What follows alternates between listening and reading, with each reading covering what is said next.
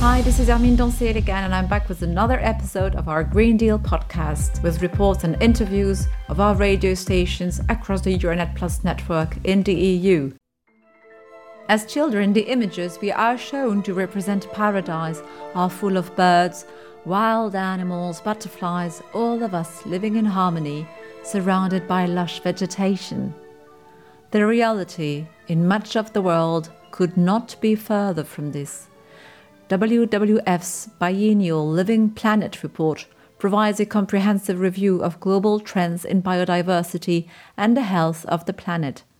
In 2020, it pointed to an average decline of 68% in nearly 20,000 wildlife populations across the world between 1970 and 2016. While the picture was marginally better in Europe, at 24%, this figure is hardly a cause for celebration. Piero Genovesi, head of wildlife coordination at ISPRA, the Italian Institute for Environmental Protection and Research, details the causes of this biodiversity loss to Radio 24's Giulia Canizzaro. There are five main factors that threaten biodiversity, and this is true globally as well as in our country. The first is climate change, which affects not only us and our well-being and security, but also many wild populations. Think of mountain environments where many species accustomed to much cooler climates find themselves having to climb higher and higher, and at some point you get to the mountain top. Think about our seas, where the temperature has risen by more than two degrees, and this has radically changed the populations in the Mediterranean. In addition to climate change, there is the destruction of natural habitats, which is the primary cause of biodiversity loss around the world, and also in our country. Take agriculture, which, if done in an unsustainable way, has a major impact on nature, on biodiversity. There's also the overexploitation of resources as is the case of fishing that's not properly planned, and pollution as well, whose effects are very visible today in terms of plastics. And then there is the subject that I deal with the most invasive alien species which are the world's number one cause of extinction and are particularly dangerous in some environments. For example, on islands, where most of the extinctions that have occurred in recent centuries are concentrated. And here again, we go back to the fragility of freshwater environments, because the introduction, for example, of predatory fish, like the many trout introduced for fishing, has led to the extermination of so many species of native fish that had evolved in our environments plus amphibians and so many other organisms, even invertebrates. So these five factors are the ones on which it's essential to act in order to mitigate their effects.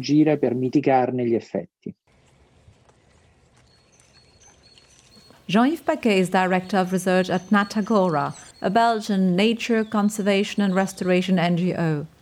Natagora conducts campaigns to identify and preserve birds, butterflies, bees, and wider ecosystems. It also contributes to European programs such as Natura 2000 and offers educational walks and activities for children.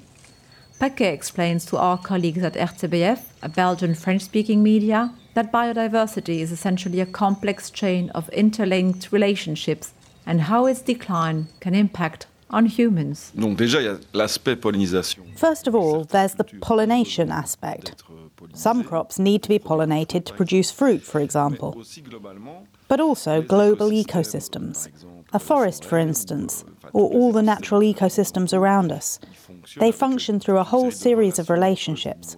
Relationships between animals and plants, between animals, or between plants. And these relationships are weakened if we reduce either the number of species or the population size of certain species. This makes the forest more fragile. It makes it less, as we say today, resilient. It's less resistant to pressures such as drought, extreme weather conditions, or weather conditions that change over time. So, can we tempt wildlife back to territories invaded by humans?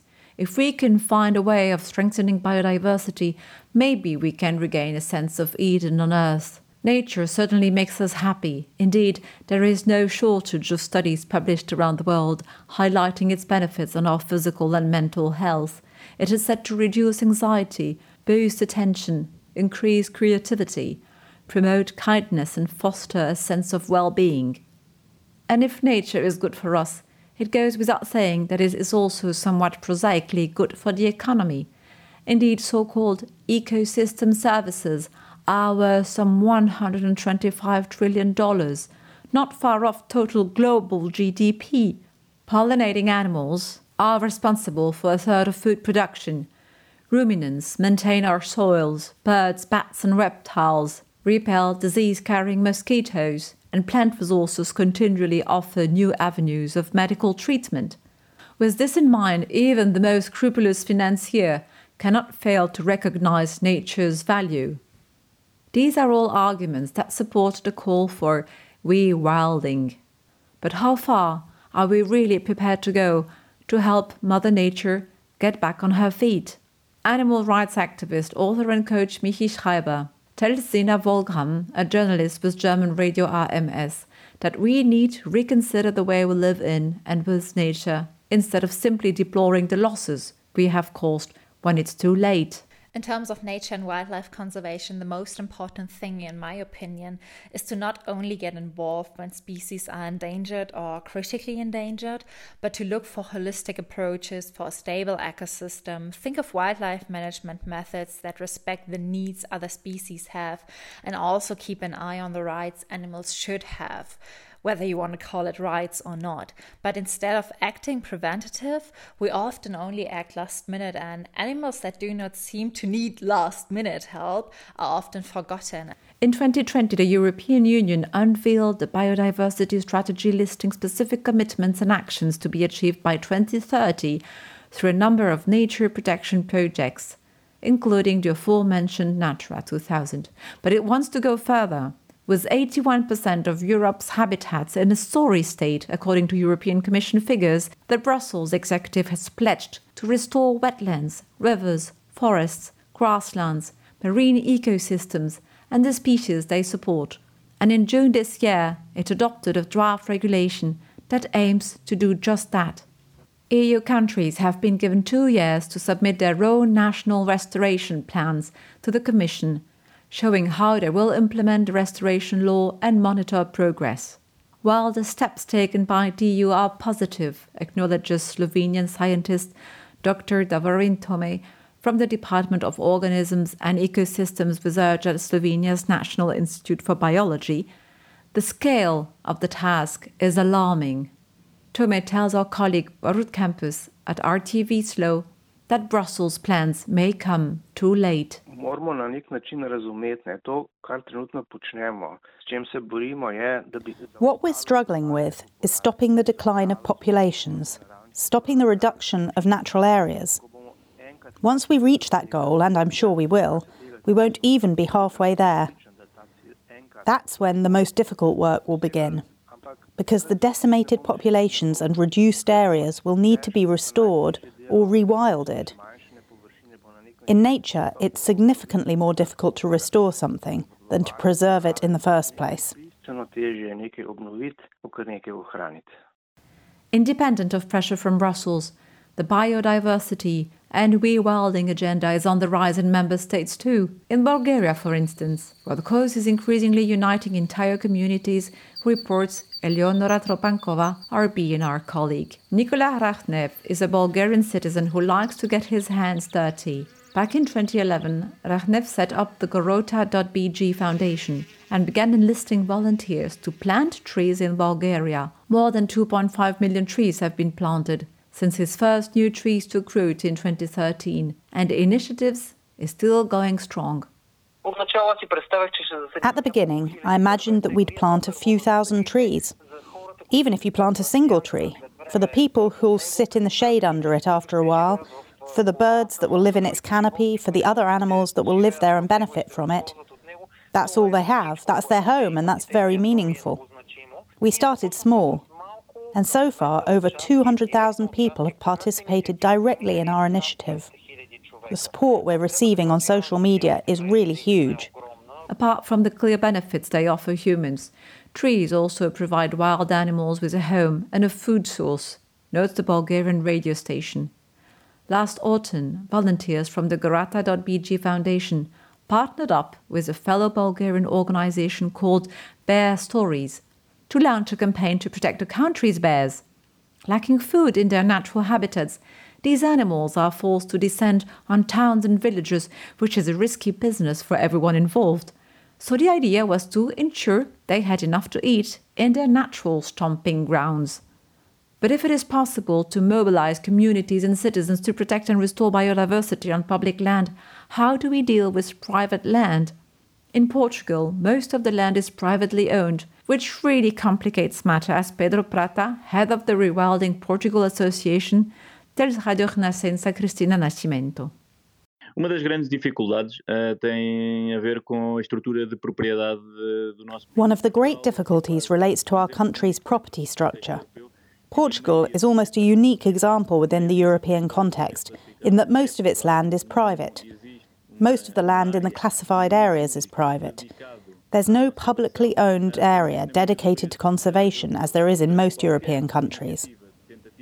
Therefore, any initiative, any attempt to manage, restore, or preserve a certain area, a habitat, even within a classified area, is complicated by having to deal with the landowner and the objectives or interests of these landowners may not coincide with the objectives of its classification or conservation from the point of view of nature. This is a difficulty almost from the get go. Recent changes in marine biodiversity off Romania's Black Sea coast make for a gloomy mood in Romania too. The Black Sea is, in fact, one of the seas most affected by humans. Although traditionally not as biodiverse as other saltier seas, the Black Sea forms a complex and unique ecosystem, with 168 recorded fish species. But monitoring that takes place at the Romanian port of Constanta on the western coastline shows an annual increase in water temperature of 0.02 degrees Celsius and a decrease in salinity. At the same time, there has been a stark drop in marine biodiversity, but also some surprising sightings of new, often invasive fish species. Simeon Nikolaev, a scientist and researcher at the Grigore Antipa National Research and Marine Development Institutes, reminds Clara Iancu at Radio Romania that more than 50,000 ships cross this body of water every year and that this has had a direct impact on water temperature and acidity. He also shares his observations about changes in migration patterns. În România avem două specii migratoare, stavrila și hansia, care în perioada de primăvară se reproduc în apele. In Romania, there are two migratory species, the horse mackerel and the anchovy, which in the spring reproduce in the warm waters of the northeastern Black Sea. The horse mackerel come when the acacia is in bloom, of course, they reproduce, the shoal grows, and then in August and September, the adult specimens head to the eastern part of the Black Sea, where the temperature is much higher in the winter. There, it doesn't fall below 6 degrees C. What I noticed is that we saw anchovy and horse mackerel during the winter, in November, which has never happened before. Now, this didn't suddenly happen in one year. There are also mutations in these species' behavior, and it's clear that they significantly affect biological cycles.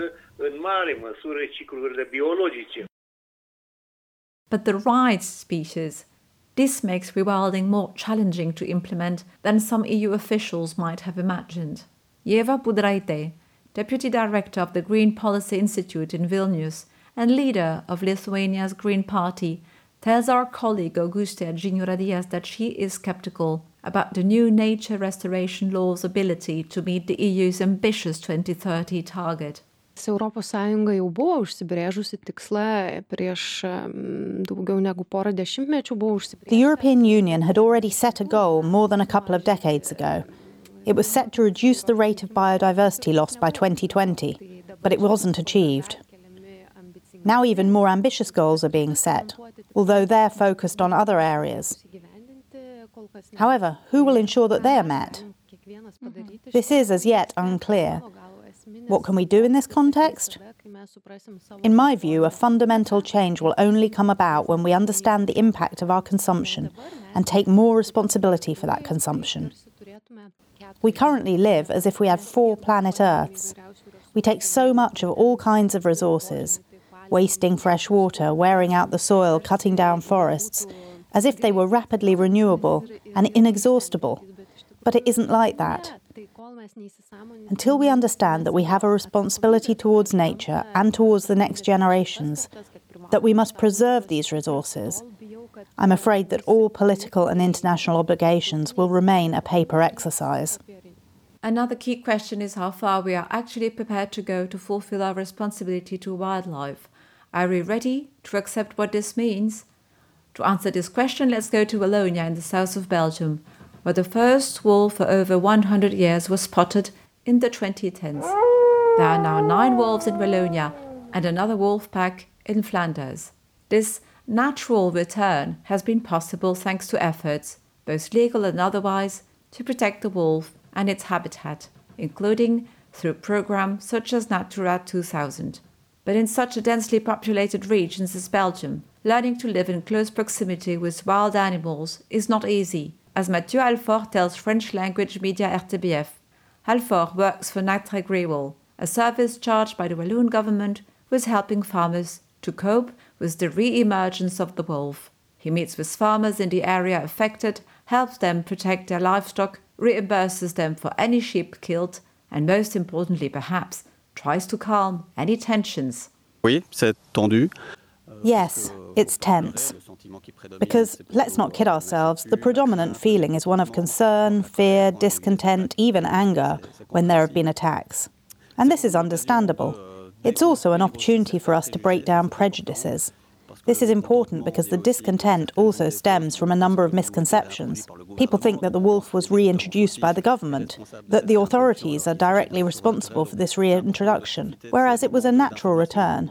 It's therefore important to take advantage of these moments to clarify things. We're no longer used to living with this kind of predator, and when it comes to protection, this poses quite a few technical difficulties. Solutions must be found, but for the farmer, this represents either an additional cost or an additional workload. The key to coexistence is having as little impact on finances and workload as possible. In an ideal world, we would all be able to focus 100% on restoring our natural world and halting climate change. Of course, we do not live in an ideal world, and everyone faces competing pressures and priorities. ISPRA's Piero Genovesi believed, though, that we can find the right balance. I think we need to be more ambitious, but also to involve European citizens in an action programme that leads to more responsible behaviour, bearing in mind that we must, on the one hand, protect nature while on the other hand ensuring the healthy and sustainable development of our communities. As we have seen in this podcast, preserving and restoring nature and our own well being go hand in hand. So let's not waste any more time and strive to achieve this as soon as possible. That will be the end word for today. Make sure you come back in two weeks' time for another episode of the Green Deal podcast where we will discuss climate justice. Till then.